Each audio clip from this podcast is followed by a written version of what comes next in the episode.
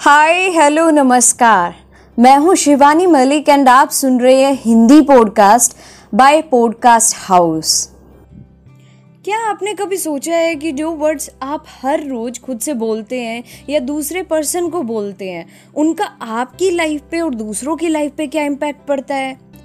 अक्सर हम अपने शब्दों की ताकत को नज़रअंदाज कर देते हैं, लेकिन हमारे वर्ड्स बहुत ही पावरफुल होते हैं जस्ट लाइक अ मैजिक देखिए, ये बात समझनी जैसी है कि जब भी लाइफ में खुद को या किसी और को हम जज कर रहे होते हैं तो उस टाइम पे हम अपना एक बहुत पावरफुल डिसीज़न बनाते हैं।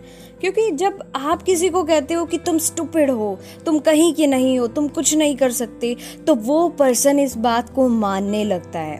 हो सकता है कि वो पूरी ज़िंदगी खुद को स्टूपिड मानता रहे, जब तक कोई उससे ये ना कहे कि तुम स्मार्ट हो, या जब तक उसकी खुद की सोच ना बदल जाती हो।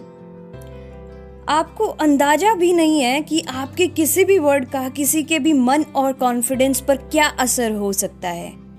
अब आप खुद को ही ले लीजिए। अगर आप खुद को टू मंथ्स तक ये बोलते रहेंगे कि मैं स्मार्ट नहीं हूँ, चाहते ना चाहते हुए भी आपको इस बात का यकीन हो जाएगा, क्योंकि आपके वर्ड्स आपके सबकॉन्शियस माइंड में फ़ीड होते जा रहे हैं। और आपकी एक्टिविटीज़ एंड आपके बिहेवियर में भी चेंज आना शुरू हो जाएगा। So use your words carefully ऐसी बातें ना कहें जो आपको या दूसरों को हर्ट करें। लाइफ में पॉजिटिव वर्ड्स का यूज़ करें ताकि आप अपनी और दूसरों की लाइफ में एक पॉजिटिव चेंज ला पाए और पॉजिटिव एनर्जी को क्रिएट कर पाए। सो so, मैं आपको यहाँ पे एक रियल स्टोरी सुनाना चाहूँगी। एक बार एक मदर काम से घर वापस आई थी। वो बहुत ही ज़्यादा काम होने की वजह से थक चुकी थी। और अब वो थोड़ा सा रेस्ट करना चाहती थी, लेकिन उनकी एक बेटी भी थी जो बहुत नोटी थी। वो बच्ची उस दिन बहुत खुश थी। तो जैसे ही औरत घर वापस आई तो उसकी बेटी खुशी के मारे उछल कूद करने लगी। तो औरत ने सोचा थोड़ी देर सोफे पे आराम कर लिया जाए। अब वो बच्ची वहाँ पे भी उछल कूद करने लगी थी। इवन वो बच्ची अब मस्त होके अपनी मदर को देख के गाना गाने लगी और सोफे पे जंप करने लगी। वो बच्ची बहुत खुश एंड एक्साइटेड लग रही थी। अब बच्चे तो बच्चे होते हैं, नटखट और चंचल। वो बच्ची अपनी धुन में ज़ोर ज़ोर से गा रही थी। उसकी माँ उसे शांति से देख ही रही थी। और फिर थोड़ी देर बाद उस औरत ने उस बच्चे से ध्यान हटा लिया और अपने काम में लग गई। वो कभी बेडरूम में जाती तो कभी ड्राइंग रूम में और बच्ची हर जगह अपनी माँ की पूंछ बन के उसके पीछे जा रही थी। लेकिन एक पॉइंट आने पर उनकी पेशेंस खत्म हो गई और उन्होंने ज़ोर से बच्चे को डांट दिया और उन्होंने कहा, तुम्हारी आवाज़ मेरे कानों में चुभ रही है और वो इतनी सुरीली भी नहीं है। तुम चुप हो जाओ। हालाँकि बच्ची की आवाज़ प्यारी थी। बच्ची ने गाना गाना बंद कर दिया और उसने उसी समय से ये मान लिया कि उसकी आवाज़ इतनी बुरी है कि उसे अभी कभी भी गाना गाना नहीं चाहिए। साल बीतते गए, बच्ची बड़ी हो गई।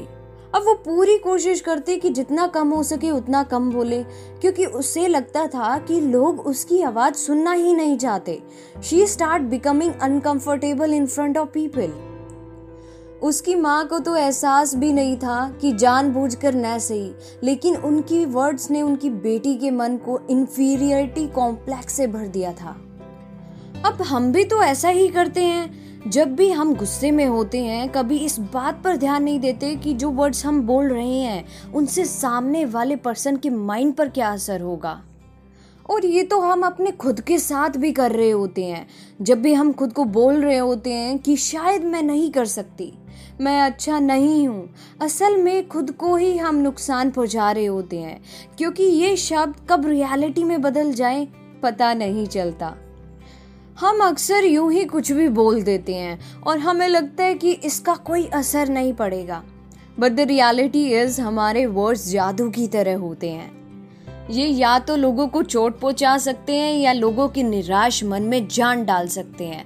अब चूज़ आपको करना है कि आप अपने वर्ड्स को कैसे यूज़ करना चाहते हो।